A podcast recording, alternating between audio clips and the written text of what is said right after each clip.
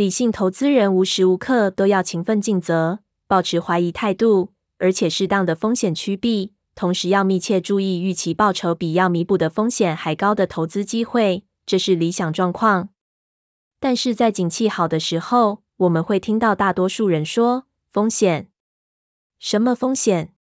我看不到有哪个地方会出错，看看事情会怎么发展吧。”而且无论如何，风险是我的朋友。如果我承担更多风险，就有可能赚到更多钱。然而，在景气差的时候，他们转向更简单的说法：“我不在乎能否在市场上多赚一分钱，我只是不想要再亏钱了。让我出去。”既然我们已经从抽象去考量周期，转而讨论在投资界的运作，那我要简单的谈一谈投资的基本性质，为日后的讨论奠定基础。不可否认。其中一些内容，只要读过前面的章节，就会觉得熟悉。什么是投资？有个想法认为，这是借由承担风险来追求获利。投资人试图配置投资组合，因此可以从未来的发展中获利，而不会陷入亏损。优秀的投资人只不过是在这点上做得比其他人好。我们知道未来会发生什么事吗？有些投资人认为自己知道。或是认为必须表现出自己知道的样子，因为如果不知道，那就会失去工作和客户；或是说，他们一直在借由预测未来以追求获利，所以已经被自己洗脑，相信有可能正确预测未来，而且已经变得习惯去忽略过往的低成功率。其他投资人，也是我认为更聪明、更有自我意识的投资人，了解到未来无法确切知道，他们也许会对未来的事件有一些看法。但是不会下重注的认为自己的看法后来会被证明是正确的。由于一，投资包含要应对未来，但是二，未来并不可知，这就是投资风险的来源。如果未来世界可以被预测，投资就会很容易，而且获利就会很确定。在这种情况下，因为牵涉的风险很小，一般水准的报酬也许很低，这是之后才要讨论的主题。但事实上，事件不可预测这件事会带来风险，因为实际发生的事件与预测的结果不同，或是众人对事件的反应也许会与预期不同。一个为了未来发展而配置的投资组合，说不定是错的。由于风险，也就是对于未来发展的不确定性以及结果不好的可能性，是投资最主要的挑战来源。所以，理解风险、解读风险与应对风险的能力，是优秀投资人的标志。也是，至少我认为是投资成功的基本要求。最后，就投资的基础来说，最重要的是体认到，尽管投资环境会随时间改变，但在任何特定的时间点都是既定的情况。我的意思是，我们要接受环境的现状来投资，或是可以拒绝现状而保持观望。但是我们没有第三种选择，去说我不喜欢现今的环境，我要另一个不同的环境。或是我们对另一个环境有需求，但当然这不可能实现。我认为风险是投资的变动要素，这让我得出结论：在任何时间点，投资人集体关注风险的方法以及因此产生的行为，对塑造我们所处的投资环境有非常重大的影响。而且，投资环境的状态是决定我们在当时应该如何视风险做出反应的关键。评估在应对风险态度周期。Attitudes toward risk cycle 的哪个位置是本章要讨论的内容？或许是这本书最重要的内容。风险与报酬的关系。我一生中最幸运的一次休假是在一九六七至一九六九年，我有个机会加入芝加哥商学院 （Chicago's Graduate School of Business），后来改名布斯学院。我就像那个时候的很多人一样，直接从大学进入研究所，或许是成功最有效的途径。但越战与随后的征兵制度还提供额外的诱因。在前四年，我在华顿商学院接受金融学的基本教育，学习非理论的金融业实务与质化分析。我选择进研究所是最幸运的事。当时芝加哥才刚开始教导金融与投资的新理论，那是一九六零年代早期大多数在那里发展的理论。因此，我在华顿的训练可以搭配，或是说并列。几乎全是学术理论与量化的金融学进一步的研究。到达芝加哥后不久，我接触到为新投资理论提供很多基础的一张图表，参见图八横线一。而这一直是我很多思考与写作的起点。自从五十年前第一次接触到这个图形以来，这个图形在投资界已经变得无所不在。这个图的重点就在这条线会向右上倾斜，点出风险与报酬正相关。在我看来，这通常会被误解为风险较高的资产会创造较高的报酬，以及如果你想要赚更多钱，答案是承担更多风险。这样的说法不可能是正确的。如果因为风险较高的资产会创造更高的报酬，那么根据定义，它们的风险不会比较高。上图呈现风险与报酬间的线性关系，忽略一项事实：每个风险水准潜在的报酬结果都有一个范围，因此他高估这个关系的可靠性。这就是有人会说较高风险的投资会创造较高的报酬的原因。相反的，我认为这个图应该这样解释。风险似乎较高的投资必须呈现出更高报酬的保证，否则没有人会投资它们。似乎与呈现这样的词才是对的，因为他们指出风险和预期报酬只能估计，而且投资界无法像一台机器一样运作。这使得在讨论投资时，使用这些词非常恰当，实际上也更有说服力。更深入的讨论可以见，投资最重要的是第五章。立即抓住风险、风险和报酬关系等概念的人，通常有股直觉，可以让他们准备好成为优秀的投资人。我希望在促使你这样思考之后，我对图形背后原因的解释能让你立刻觉得很清楚。假设一个合乎逻辑的投资人得到两个预期报酬相同的投资标的，但是有一项投资的报酬有实际保证，而另一项投资则高度不确定。我们会预期他会选择前面那个投资，因为大多数人比较喜欢确定的结果，而不是不确定的结果。举例来说，如果一个国库券和一个高科技新创公司似乎都有可能得到七百分之的报酬，大多数的人会选择国库券。如果提供的预期报酬没有增加，进而补偿增加的风险，为什么要选择新创企业投资，承担额外的风险？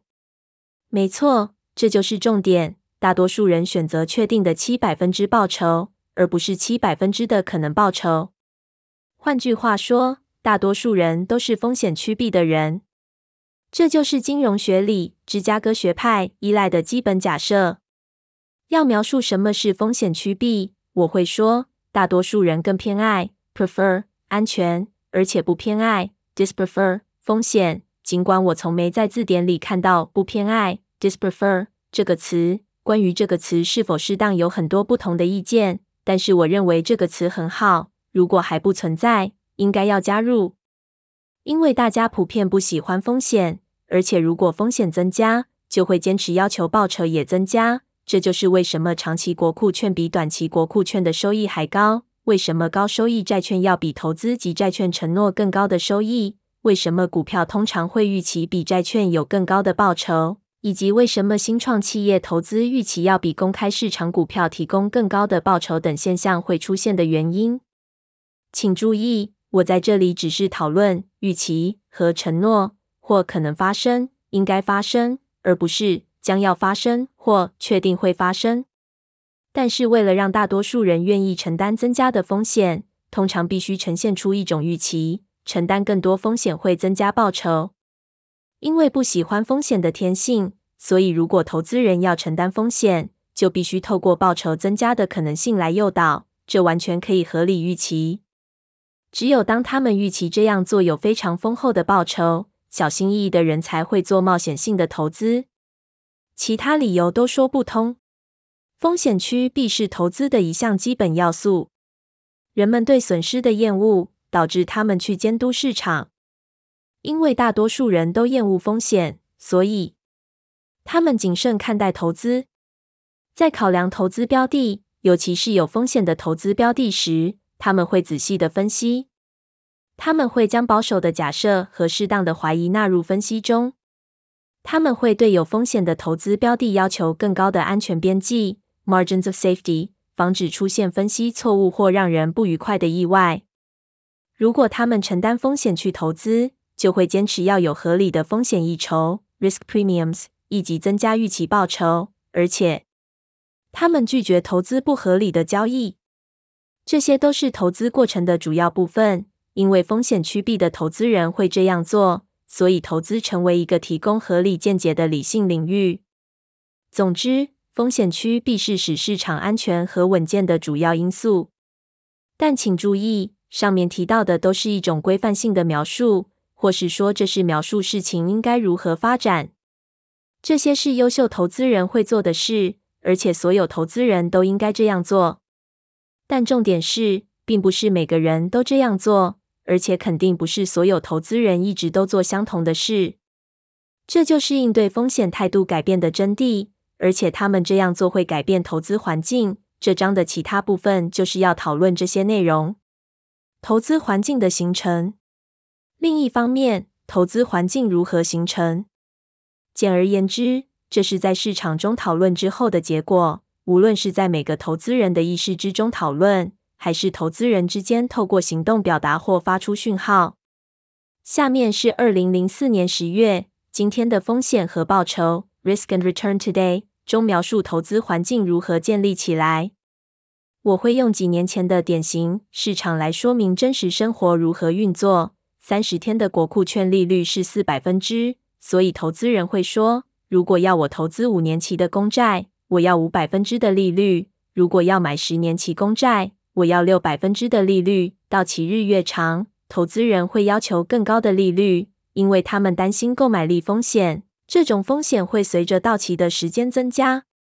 这就是为什么直利率曲线 （yield curve） 通常会随着资产到期时间逼近，往右上方倾斜的原因。而直利率曲线其实是资本市场线的一部分。现在来考虑信贷风险。如果十年期国库券的利率是六百分之，我不会去买信用平等列为 A 级的十年公司债，除非他承诺的利率有七百分之。这就引进了信贷利差 （credit spreads） 的概念。我们假定的投资人如果要把投资标的从公债 （Govy） 转为公司债 （corporate），会多要求一百个基点。一，如果投资人都有这样的感觉，那么一百个基点就是利差数字。要是我们转而投资非投资等级的债券呢？我不碰高收受益债券，除非利率比相同到期日的国库券多六百个基点。所以，如果想要吸引买家，高收益债需要比国库券多六个百分点的利差，也就是要有一二百分之的利率。现在，如果不打算投资固定收益商品，情况就更困难了，因为你找不到像股票这类投资的预期收益。简单的说，那是因为他们的报酬率是推测出来的，不是固定的。但是投资人对这些商品有自己的判断。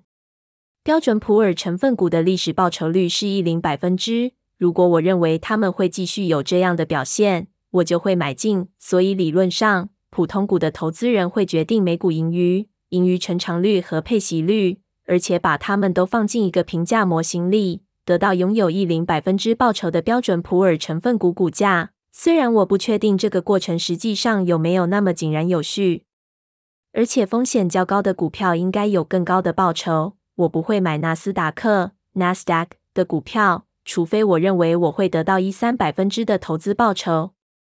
报酬还可以继续往上追加。如果我能在投资股票中得到一零百分之的报酬。那我要一五百分之的投资报酬率才会接受低流动与不确定的房地产投资，而且要二五百分之的投资报酬率才会去参加企业收购，三零百分之的投资报酬率才会去搞创业投资，因为创业投资的成功率很低。这就是我认为投资流程的运作方式。事实上，我认为一般都是这样运作，虽然要求的投资条件不见得每次都相同。结果就产生下图八横线二这条很多人都熟悉的资本市场线 （Capital Market Line）。上述过程会形成风险与报酬的连续函数，或是资本市场线。这个过程建立了在相对风险下一般的投资报酬水准，也就是为了承担额外的风险所要增加的承诺报酬，或是说风险溢酬。在一个理性的世界中，会产生下面的结果。看起来风险较高的投资标的，价格会显示出可以提供更高的报酬。风险每增加一单位所增加的报酬是合理而适当的。预期报酬的增加通常会与增加的风险持续成正比，也就是说，在连续函数的某个点上，额外承担一单位的风险所增加的报酬，与在其他点上额外承担一单位风险所增加的报酬相似。因此，在这个连续函数上，没有哪个特别的点承担风险会带来比较多或比较少的报酬。也就是说，一个投资标的承诺的风险调整后报酬 （risk-adjusted return） 不会明显优于其他投资标的。在一个理性世界里，任何违反上述规定的行为都会导致资金流动，导致错误定价的资产价格推升或压低。因此，违反规定的行为都会被修正。所有投资标的都会提供相对公平的风险调整后报酬，以及投资人只有在承担风险增加时才会增加报酬。如果投资人总是这样做，那么他们的行为会导致投资界拥有效率市场 （efficient markets） 的特点。在这个世界里，没有一项投资标的可以提供较好的风险调整后报酬。当然，市场并不总是按照他们假定的方式运作。事物的定价不会一直正确，但是效率的说法合乎逻辑到不容被忽视。市场效率是另一个重要的主题，但是我不想在这里深入讨论，请参阅《投资最重要的事》第二章以及二零一四年一月的备忘录。祝你好运，Getting Lucky 的后半部分。过于承担风险的影响，要注意的关键是，对风险态度的波动可能会导致上述原则出现例外。有时候，投资人会变得太过于风险趋避，而且有时候风险趋避的态度又会减弱，甚至变得太过于愿意承担风险。当上一章描述的正面事件发生，而且亢奋、乐观和贪婪的情绪升起时，投资人往往会变得比平常不那么风险趋避，也比较不会出现应有的风险趋避意识。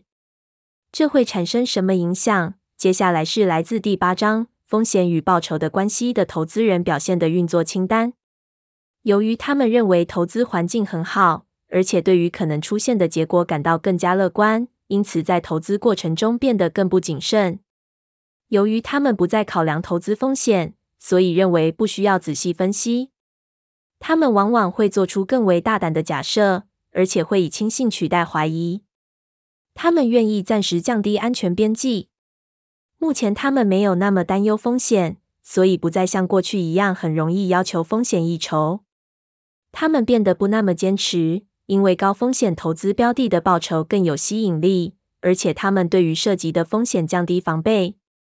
就像你会在下一章看到的，正是这些原因，最不成功的融资都是在最繁荣的经济体与金融市场里完成的。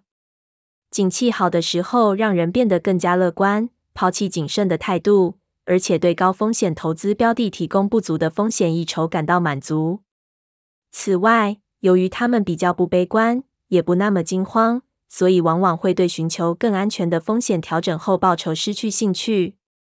这些要素合起来，使得高风险资产的价格相对于安全资产的价格就会上涨。因此，不需要讶异。在景气好的时候，会比景气差的时候做出更多不明智的投资决定。即使高风险投资的较高价格，也许意味着，相较于有更多风险意识的时期，这些高风险投资标的提供的潜在风险溢酬较为不足。但是这种情况还是会发生。不那么坚持适当的风险溢价会导致资本市场线的斜率趋于平缓。回顾高中的几何学课程，我们回想一下。一条线的斜率是沿着横轴改变一单位时纵轴的移动距离。资本市场线的斜率反映产生一单位风险增加所提供的预期报酬增加，因此它直接显示市场存在的风险趋避程度。在遗忘风险或高度承担风险之下，风险溢酬的需求降低，导致那条线的斜率变平，而且风险补偿的报酬数量会减少。参见图八横线三。根据定义，资本市场线的斜率较小，意味着每增加一单位风险的报酬越少。简单来说，承担风险的报酬低于标准。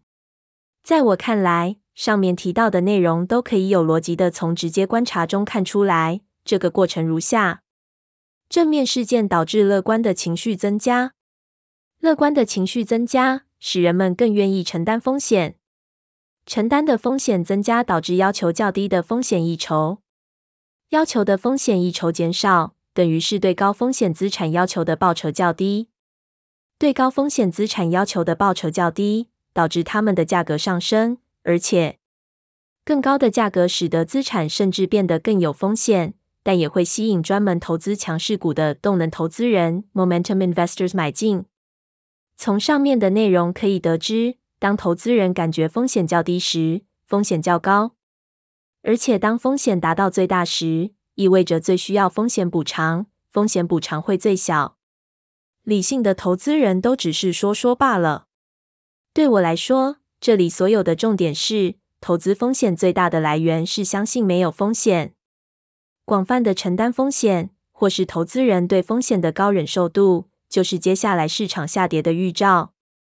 但是因为大多数投资人都在追随上面描述的进展。所以大家很少在那时有意识的认知到这点，并且变得谨慎，而这是最重要的。过于风险趋避的影响，由于事情的另一面应该很明显，所以我就不啰嗦了。但是我会花点时间谈论，当应对风险态度的周期向下摆荡时会发生什么事，使投资人更加风险趋避。心态周期最重要的一项特征是极端性。周期不只在摆荡方向和程度上有规律，还会以古怪的方式过度摆荡。举例来说，投资人有时候会聚集起来说：“让我们忽视风险吧，我们都会变成有钱人。”他们的狂热和兴奋使价格竞标到如此高的水准，而且接受这个显然不切实际的故事。事后如果造成的损失没有很大，那才真的是可笑的事。而且在他们犯下这些过度的罪过。导致股价下跌，并失去大量的金钱，因而变得更加谨慎。之后，他们会为自己的过度贪婪和轻信而谴责自己。他们想知道怎么会做出那么愚蠢的行为。他们承认从来没有真的了解自己参与那奇异而兴奋的投资活动，而且他们发誓不会再这样做。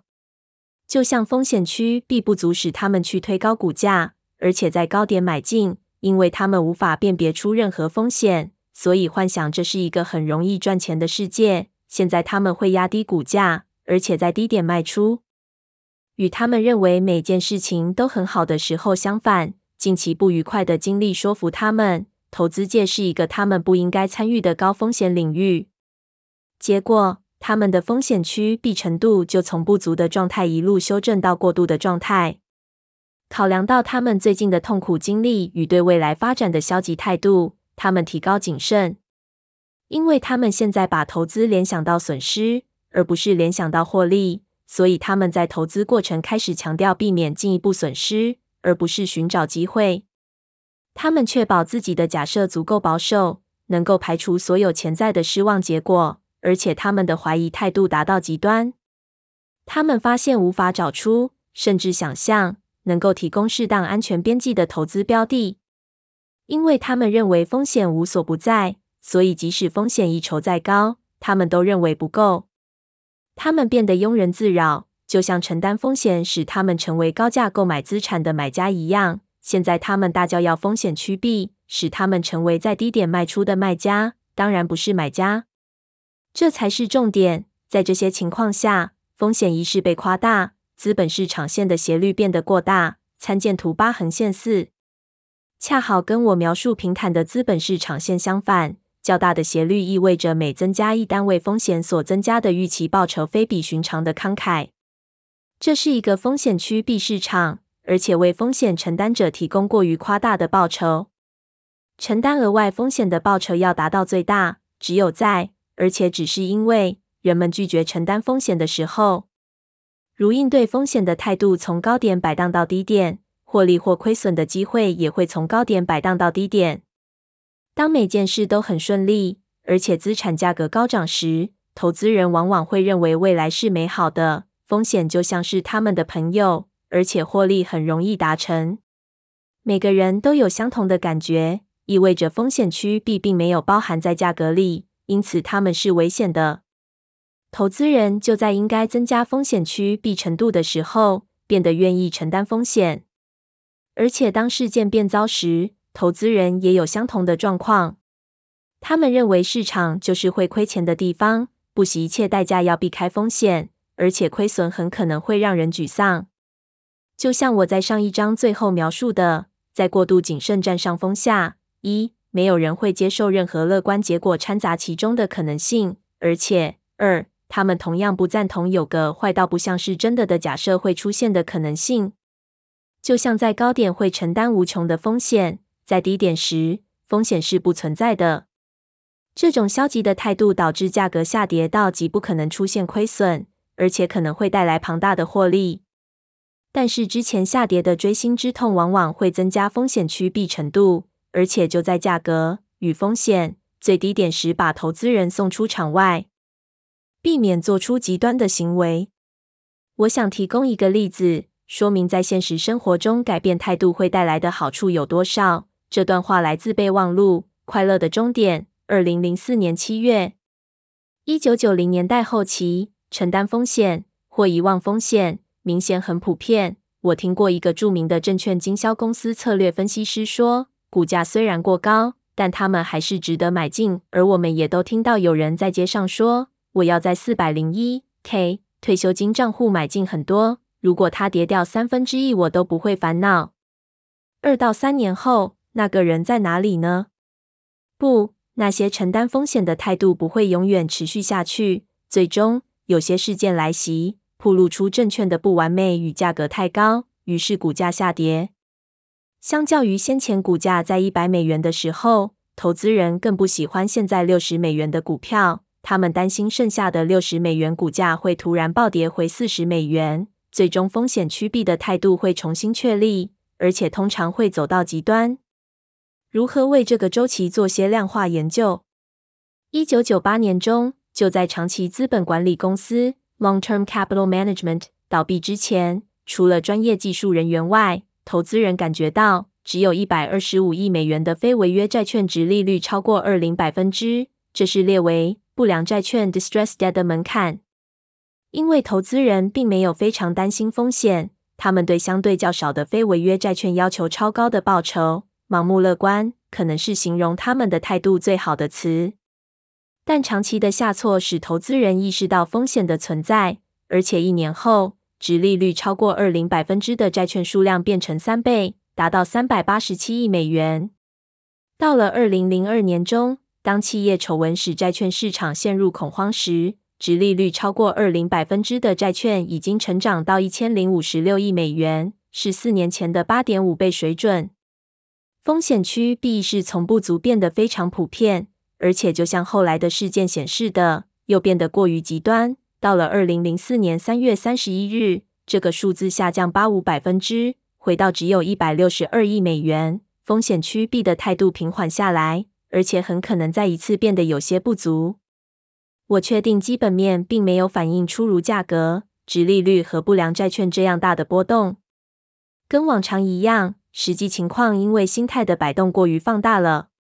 当一般投资人承担过多风险时，证券价格可能会比实际报酬所体现的风险更大。当投资人过于风险趋避时，股价会相较于风险提供更多的报酬。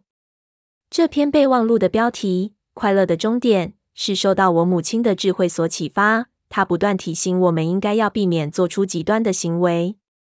我们在大多数情况下更应该往中间靠拢，在太多与太少间朝向一个合理的平衡。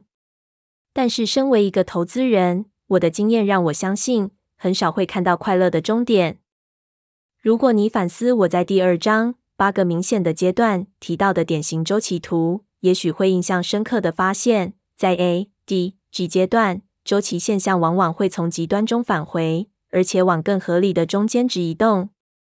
这是一个多么理性的事啊！参见图八横线五。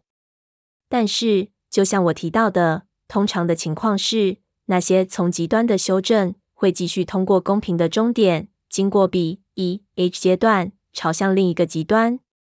一个统计学家看到上面的图会告诉你，平均来说，这个图的现象是处于中心值上，或是横跨在长期趋势上。但是其他人总是会看到它在运转，从那些终点来回摆动。事实上，在极端的高点或低点的时间和在快乐的终点的时间一样多。大多数投资人应对风险的态度正是这样。什么是最大的投资风险来源？它是否来自负面的经济发展？企业活动未达预期？公司的产品变得缺乏竞争力？盈余下滑？商誉低落？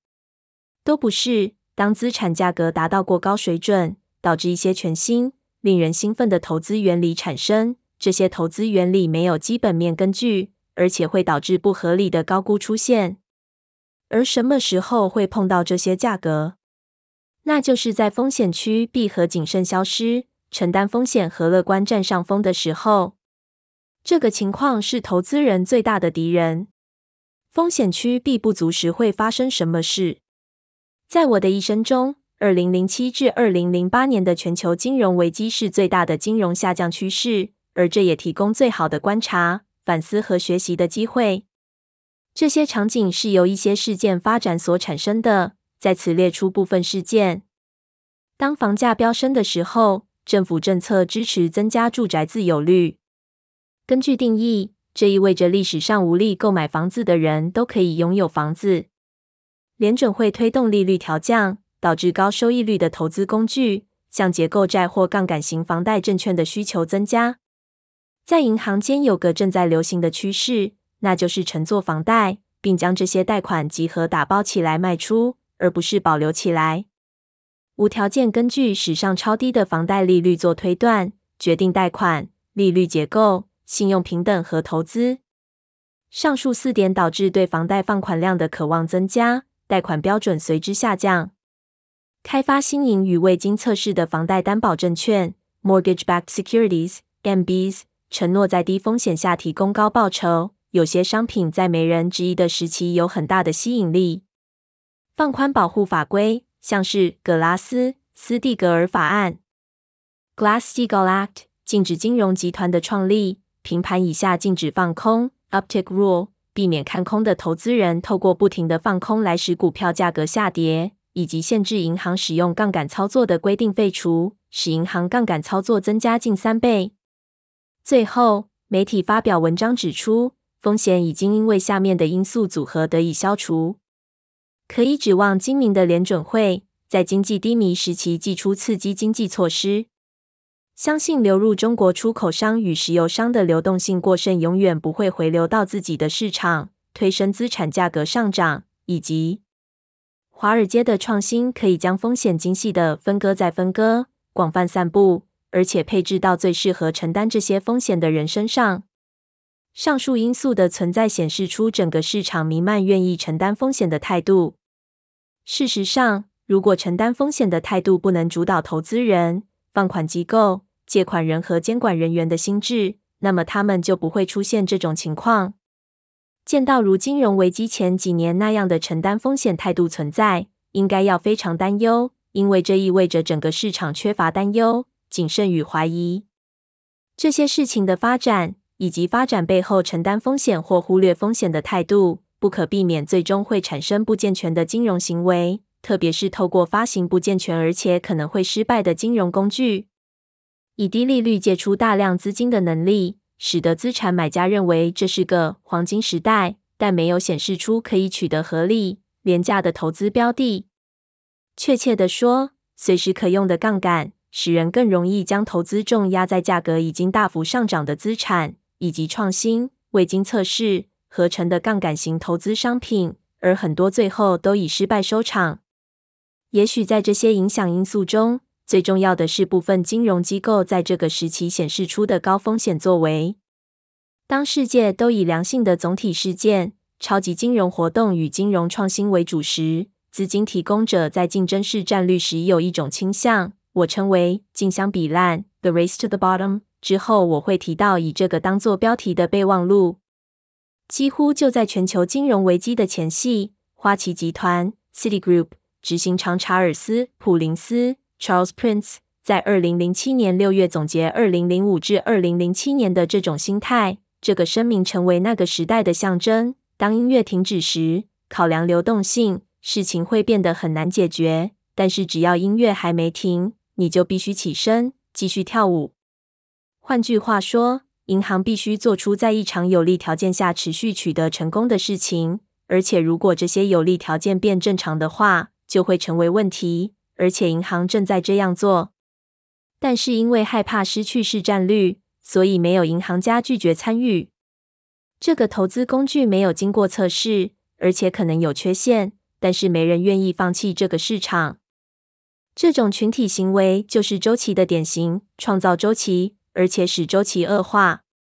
理论上来说，银行的执行长本来可以拒绝加入这个愚蠢的行列，但是根据那时的实际情况来看，任何拒绝下场一起跳舞、失去市占率，而且无法在竞争对手正在赚钱的同时迅速赚到可观报酬的人，都可能被积极的投资人强迫离开工作岗位。因此，银行积极出价竞标提供资金的机会，仿佛音乐永远不会停止一样。但是，认识这个周期会更清楚知道最终会变成什么情况。这种承担风险与忽视风险的态度，在上升阶段扮演重要角色，并酝酿接下来的急剧下跌。在二零零五至二零零七年间，随着时间流逝，提供一个很好的机会去观察市场参与者应对风险态度的表现，并得到有用的结论。我相信下面从二零零七年二月写下的《镜相比烂》备忘录中摘录的文章就提供很好的例子。当时刚好是景气不好的第一个迹象出现的前几个月，这证明从个别经验或传闻中得出推论的潜在价值。过去几年给我很多机会去惊叹资本市场的过度行为。在这种情况下，引起我发出强烈呼吁，并催出这篇备忘录的是上次停留英国期间看到的新闻。那是二零零六年十一月一日，《金融时报》（Financial Times） 的报道。英国第二大房贷银行阿比 （Abbey） 已经提高标准房贷额度至房贷借款人的五倍薪资，不论是用单身还是合并的薪资计算，而这超越传统放款标准的三点五倍薪资。他遵循爱尔兰银行 （Bank of Ireland） 房贷部门与西部里斯托部门 （Bristol and West） 上周的决定，将房贷标准的薪资倍数从四倍提高到四点五倍。换言之，传统的经验法则说，借款人可以安全面对薪资三倍以上的房贷，但是现在他们可以拥有五倍薪资的房贷，大约增加五零百分之。这可以推断出什么事？至少有四种可能性。旧标准过于保守，新标准是对的。条件已经改变，因此今天的新标准就像过去的旧标准一样保守。房贷放款机构接受高违约率的经验是合理的。而且净报酬会因此降低，因为他们的资金成本减少，或是因为急于将资金放款出去，导致资金的供给者放宽标准。现在我不是英国房贷市场的专家，而我打算在这个备忘录评论的其实是一般资本市场的趋势，而不是任何一个部门的趋势。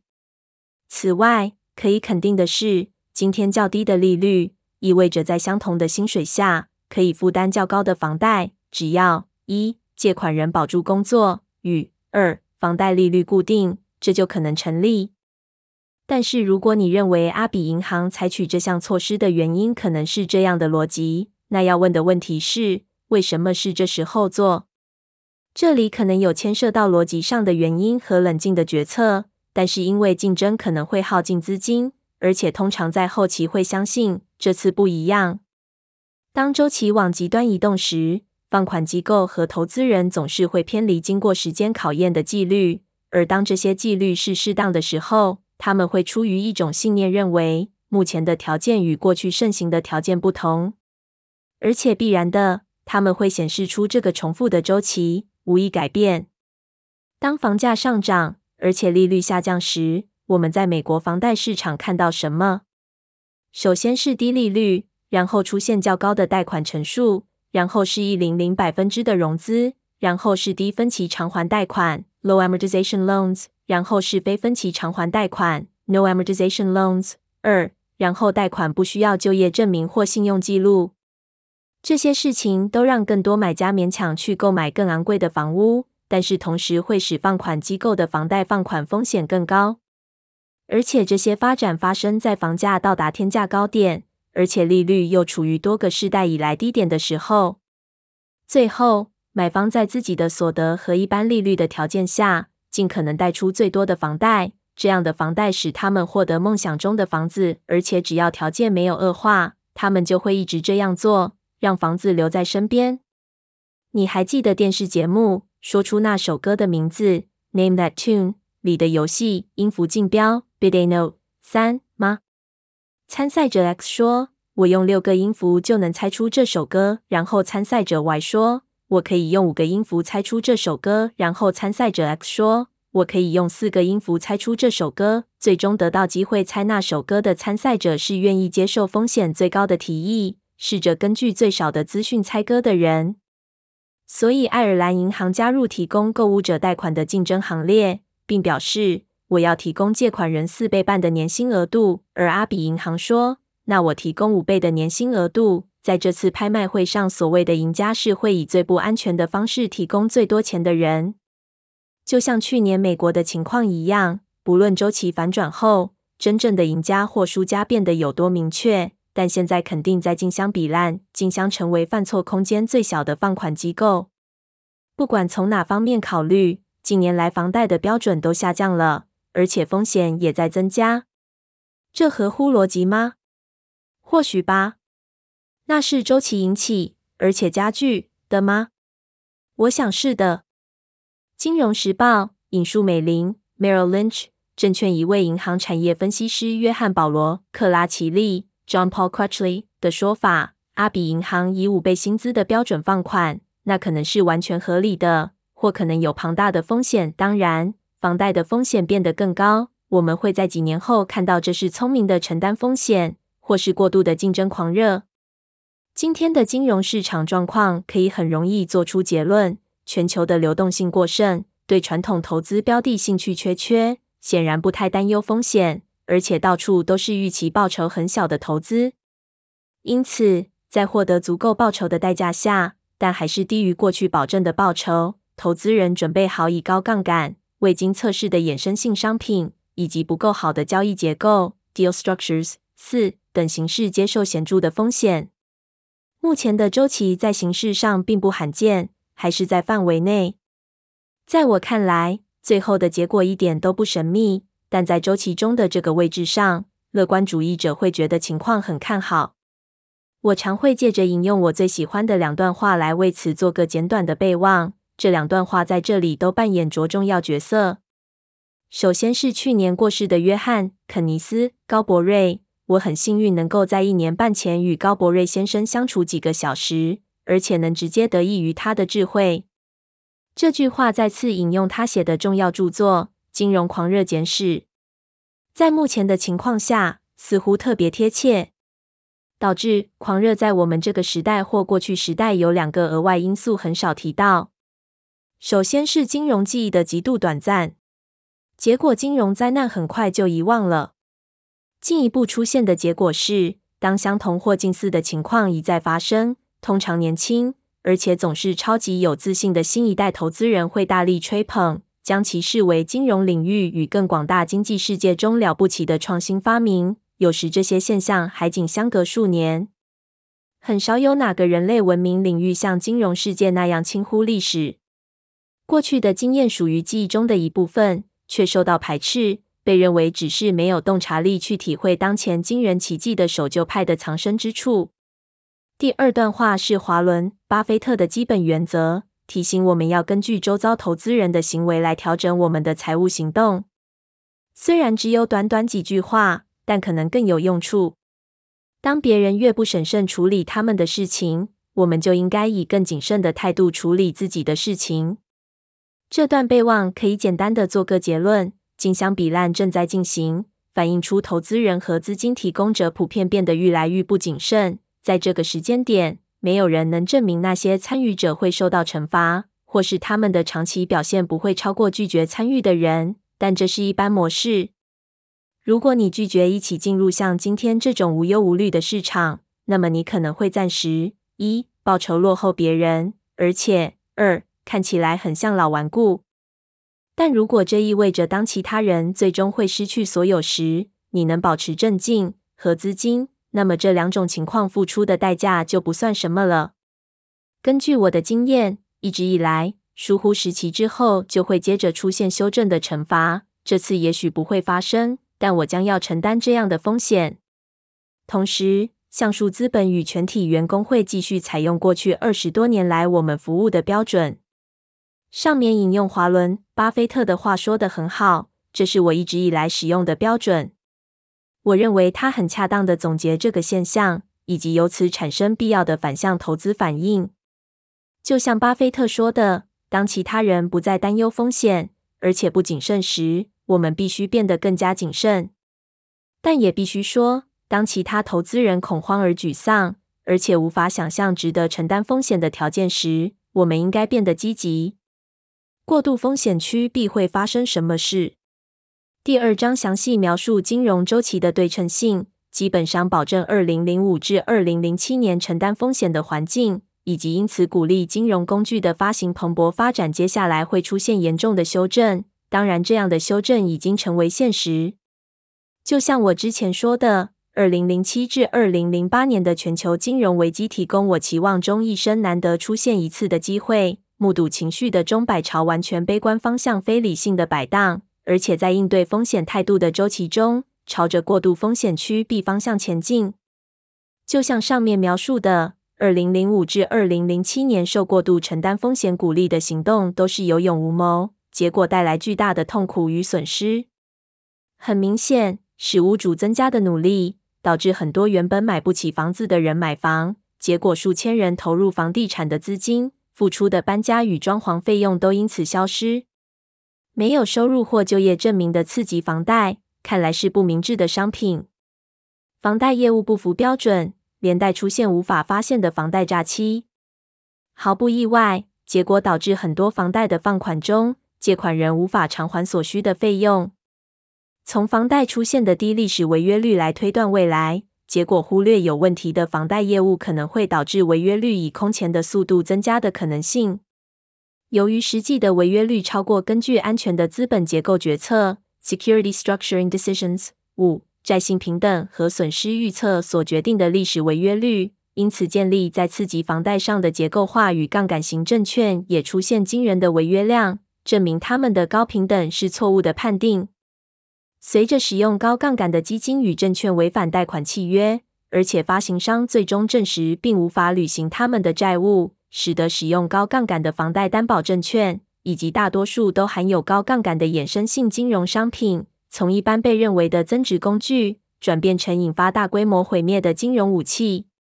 当然，就跟往常一样，新的金融商品证实，承诺用低风险创造高报酬的金融创新很少能兑现承诺。至于放松管制，借着撤销格拉斯斯蒂格尔法案，允许金融集团存在，也产生很多问题。废除平盘以下禁止放空的规定，使得金融机构的股票被无情的压低，而且还有几家银行被证明无法再允许以高杠杆的操作生存下来。因为之前所做的一切产生的后果，包括大规模的房贷违约与房子被银行收回，房贷担保证券被降平，还有部分被清算。房价崩盘，现有房屋又无法出售，股票、公司债市场崩盘，甚至流动性消失，完全无法取得信用贷款，以及许多银行无法继续经营，只能寻求纾困和破产。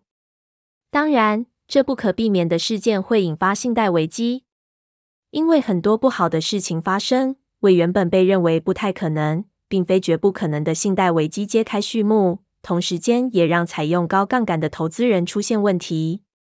负面心态的局限，The Limits to Negativism。二零零八年十月，上面所有的描述对投资人和其他金融系统里的参与者累积的心理影响是什么？总而言之，这让他们吓坏了。当整体的恐惧取代高度自信时，过度的风险区必取代承担风险的不切实际态度。而这就是雷曼兄弟破产后，接下来在二零零八年底发生的事。卖家成群结队出现，展现出高度急迫感，而买方则在市场外观望，资产价格崩盘，而且市场几乎没有流动性。这些事情都是因为承担高风险的态度被高度风险区币取代所产生的，而且它们都导致更多的恐惧、更高的风险区币、更多的负面事件，以及更多相同的恐惧广泛散布。那些根据乐观假设和承诺买进好的不像是真的的不成熟金融工具的同一群人，现在相信整个金融体系已经崩溃。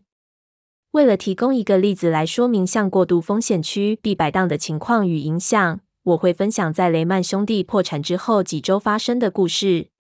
这起事件让我写下上面所引用在行情低点时的备忘录：负面心态的局限。橡树资本为了参与一般趋势中正在进行的次要趋势，在金融危机的前几年成立第一个杠杆型基金。我们使用的杠杆比其他人少。举例来说，相较于传统的欧洲优先顺位贷款基金 （European Senior Loan Fund），投资规模是基金权益的七到八倍，我们的基金是四倍。而且我们试着保守看待我们购买的资产，但是金融海啸的发生却将我们卷入基金倒闭的边缘。在危机发生之前，每一美元的优先顺位或杠杆型贷款很少以低于九十六美分的价格交易，即使是有信用问题的贷款也是如此。因此，我们感觉完全不会有保证金追缴的可能性。贷款人要求提供额外的自有资金。根据我们的借款合约，投资组合里的贷款只有在平均市价跌到八十八美分以下才能追缴保证金。但在雷曼兄弟破产之后，贷款价格下降到前所未有的水准。除了其他事情以外，市场受到银行降价抛售的压力。这些银行抛售的是接到保证金追缴电话，但无法及时补足金额的杠杆型投资人所持有的投资组合，因此很有可能跨越我们的追缴保证金八十八美分价格门槛，并出现基金倒闭的情况。我们有时间回应贷款人，而且我们开始从基金投资人那里提高额外的自有资金，降低基金的杠杆，从四倍降到两倍。当我们要求投资人投入更多额外的资金时，他们了解，这代表可以用折扣价来保留贷款的机会，而不是要放弃这些贷款，并且可以享受贷款隐含的高收益率，还能从基金的低成本杠杆中获益。因此，大多数的人都如我们的要求增加投资。在降低后的新杠杆水准下，当持有的贷款价格下降到无法想象的六十五美分，被追缴保证金时，基金因此得到保护。但由于完全缺乏买家，而且在追缴保证金与避险基金撤出市场的卖压影响下，贷款市场继续盘跌。因为正确价格的观念被取代，大家广泛担忧没有什么价格值得持有。因此，我们贷款投资组合的平均价格接近七十美分。我应该把财务杠杆从两倍降成一倍，这样就能够完全消除合约中引进的追缴保证金风险。现在，我提供基金投资人一个机会。付钱来保留基金里到期收益率达到两位数的贷款，以及整体基金百分之二十几的杠杆报酬率，扣除费用与违约产生的潜在损失之前。当然，如果原有的投资人无法按比例参加增资，而且允许其他人取代，就等于是将自己的基金投资组合部位卖出一部分。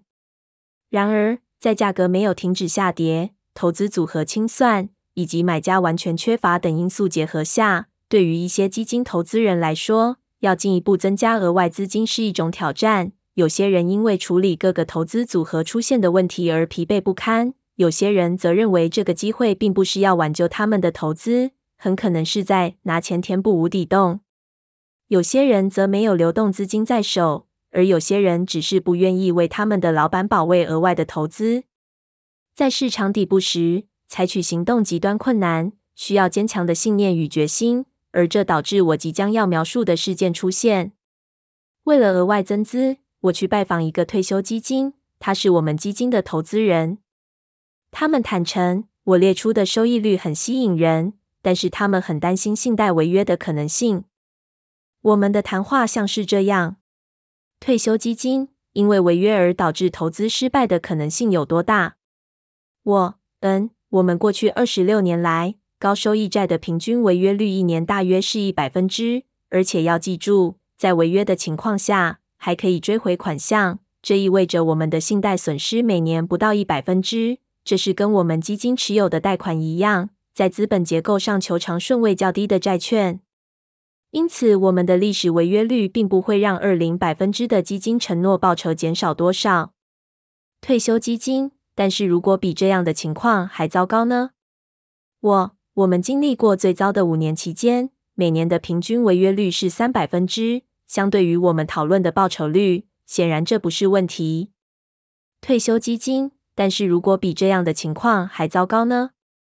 我。高收益债的平均违约率一般来说每年是四点二百分之，这是假设没有能力精明分辨信用的情况下，导致二百分之至三百分之的信贷损失，显然并不会对这项投资的结果产生多大的危害。退休基金，但是如果比这样的情况还糟糕呢？我历史上最糟的五年平均违约率是七点三百分之，还是没有问题。退休基金。但是如果比这样的情况还糟糕呢？我在高收益债券历史上最糟的一年，违约率是以二点八百分之，这仍然会剩下大量的报酬。退休基金，但是如果比这样的情况还糟糕呢？我历史上最糟糕的一年半，违约率是一九百分之，而我们的投资组合报酬率在二零百分之以上，还是有一点点获利。而且，如果最后是这么低的报酬率，那么每年的违约率都要这么高，而不是只有一年是这样的情况。退休基金，但是如果比这样的情况还糟糕呢？在这个时候，我问你有任何股票吗？而且我告诉他们，如果他们有股票，而且要强力的说服我相信世界末日的场景会出现，那么他们最好马上离开会议室，把所有股票卖掉。我的重点是。在悲观的环境下，过度的风险区避会导致人们对投资有不合理的放大检视，以及无止境的负面假设。就像他们在之前兴奋时期展现出很少检视，或没有仔细检视，而且使用美好的假设一样。在恐慌时期，人们会花全部的时间确认不会产生损失，正在他们担心的时候，反而错过绝佳的机会。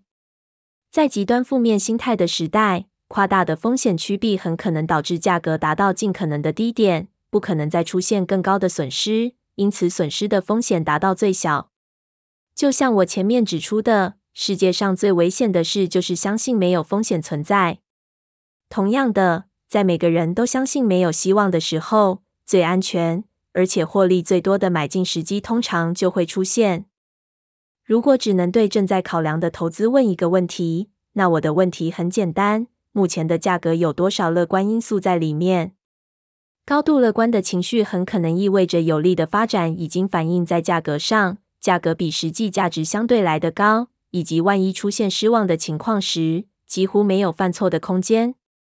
但是如果乐观情绪很少或是没有，很有可能资产价格很低，大家的期望不高，不太可能有坏消息，而且只要稍微情况转好，就会使价格上涨。上面描述的退休基金会议很重要，原因很简单，它显示所有乐观情绪都会被投资人的想法所扼杀。那次会议之后，我几乎是用跑的回到办公室写下负面心态的局限。那个时候的周期位置大概是可以在最低价格买到最多贷款的时候。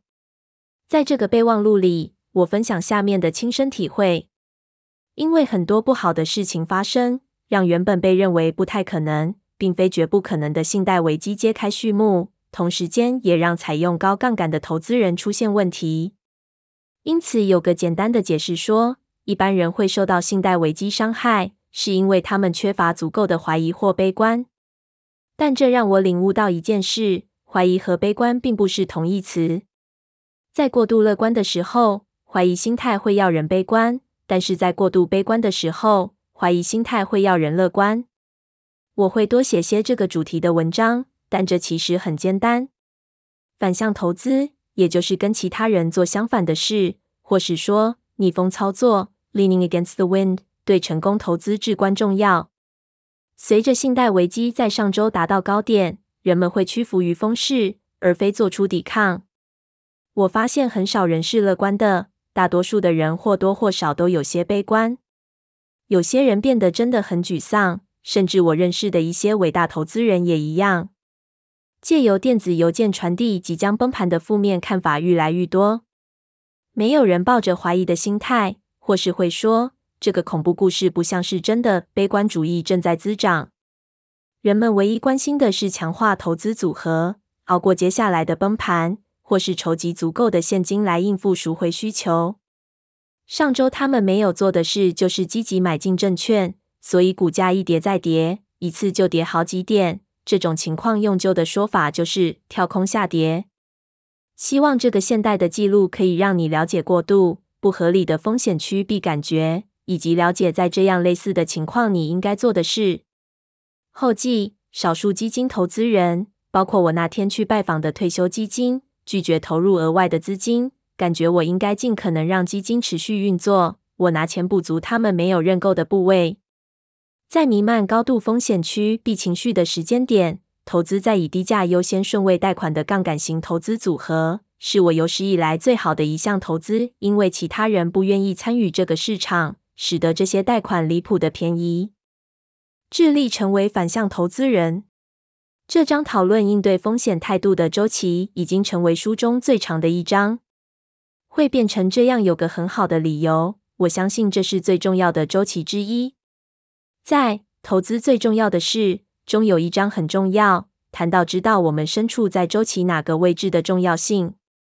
致力去了解投资人正在怎么思考与应对风险，或许是最重要的事。